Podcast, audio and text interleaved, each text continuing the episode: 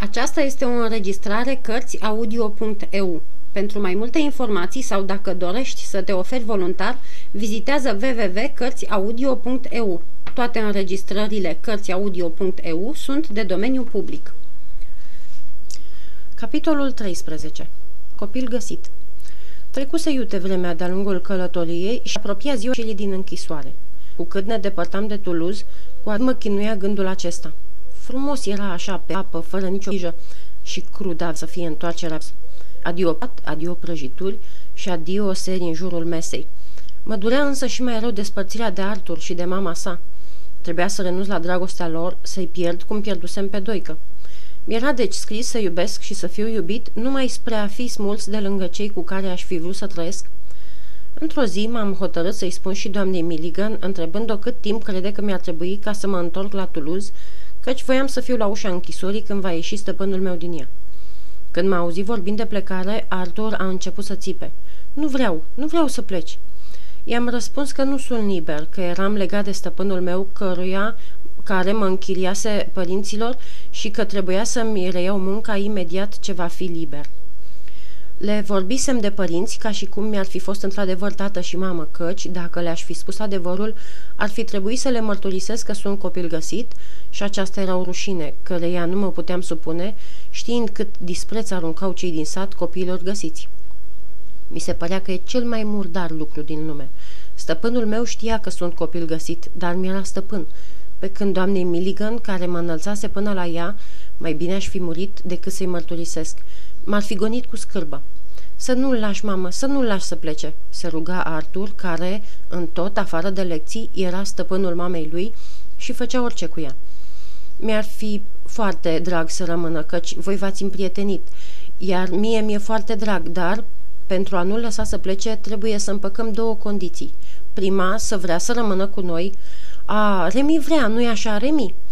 Și a doua, a urmat mama lui, fără să-mi aștepte răspunsul, să renunțe stăpânul său la drepturile pe care le are asupra lui. Fără îndoială că Vitalis îmi fusese un bun stăpân și îi eram recunoscător pentru îngrijirea și sfaturile lui, dar nu se putea asemui viața pe care o dusesem cu el, cu cea pe care mi-o făgăduia doamna Milligan, precum nu semăna nici afecțiunea mea pentru el cu iubirea ce simțeam pentru ea. Poate că rău făceam să prefer niște străini cunoscuți de puțin timp, dar așa simțeam. Înainte de a răspunde, a urmat mama lui Arthur, Rémi trebuie să se gândească bine că nu-i propun o viață de plimbări și petreceri, ci o viață de muncă. Va trebui să învețe, să citească, să te urmeze pe tine la studii, cu alte cuvinte să pună în cumpănă viața aceasta cu libertatea de până acum. Nu încape cumpănă, doamnă, am răspuns eu și credeți-mă că știu să vă prețuiesc propunerea. Vezi, mamă, că vrea să rămână? Și s-a pus să aplaude. Îi risipisem grija. Când auzise pe mama sa vorbind de muncă și de studii, se încruntase puțin de teamă că nu voi primi, mai ales că se știa pe el ce groază avea de cărți. Pe mine însă nu mă speria învățătura, dimpotrivă mă atrăgea, așa că propunerea doamnei Milligan mă bucura și eram sincer mulțumindu-i. Ce noroc mai mare decât să nu plec de lângă ei și să nu mă lipsesc de o așa viață ușoară. Acum, a urmat ea, ne rămâne să dobândim învoirea stăpânului tău. Pentru aceasta îi voi scrie să vină să ne găsească la Set, căci nu ne putem întoarce la Toulouse. Îi voi trimite bani de drum și, după ce îi voi arăta pentru ce nu putem lua trenul, sper că va fi bun să vină unde îl poftesc. De-mi va primi propunerea, nu mai rămâne decât să mă înțeleg cu părinții lui Rémi, căci și ei trebuie întrebați. Până acum toate mi-aș răstrună, parcă m-ar fi ocrotit o zână. Ultimele vorbe însă m-au prăbușit din visul în care pluteam. Să întrebe părinții? Ce era să spună decât ce voiam eu să ascund? Și atunci ce-ar face Arthur și mama lui?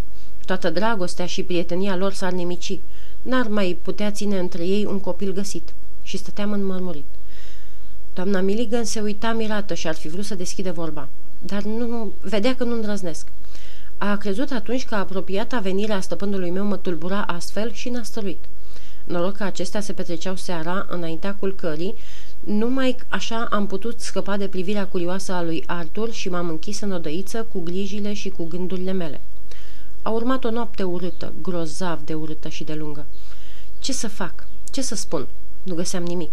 Și, după ce am sucit și am răsucit de 100 de ori aceleași gânduri, după ce m-am oprit la hotărârile cele mai contradictorii, m-am hotărât să nu fac și să nu spun nimic, și să las lucrurile în voia lor și să mă supun întâmplării.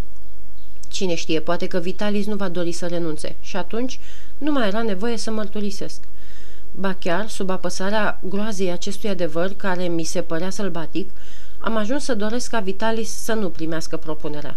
Pricepeam, simțeam, îmi dădeam seama că atunci trebuia să mă despart de Arthur și să nu-l mai văd poate niciodată.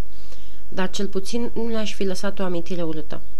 3 zile după ce i-a scris doamna Milligan, a venit răspunsul.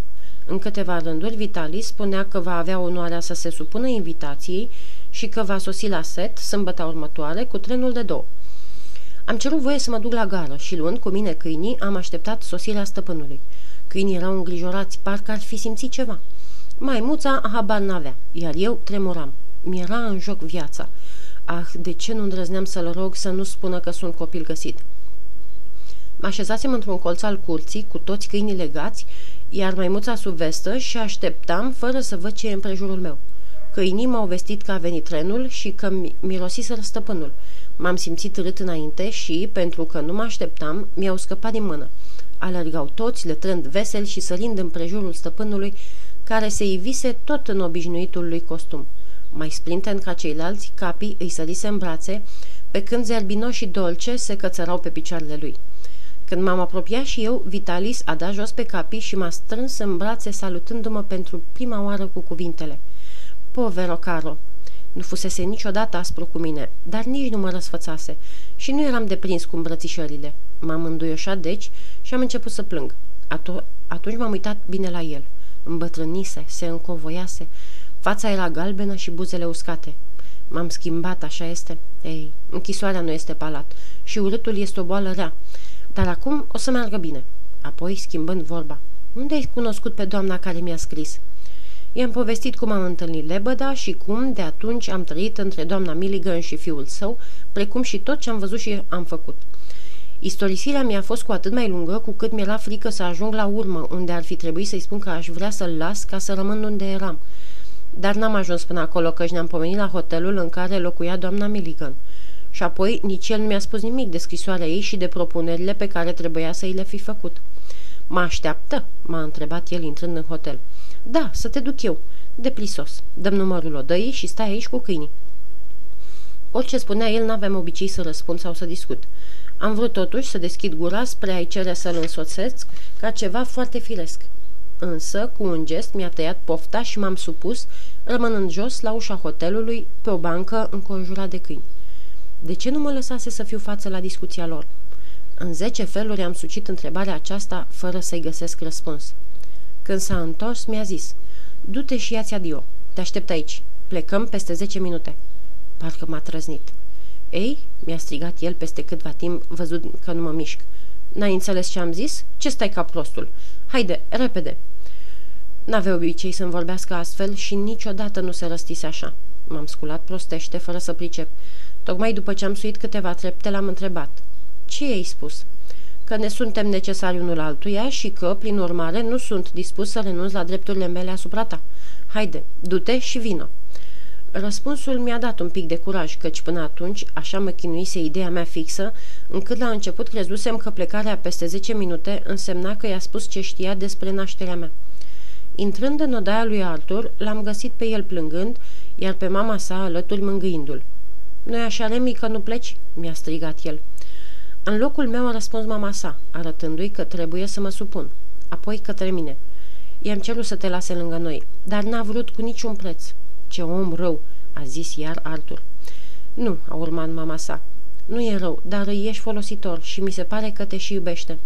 Vei judeca după aceste cuvinte cinstite și mai presus de condiția lui.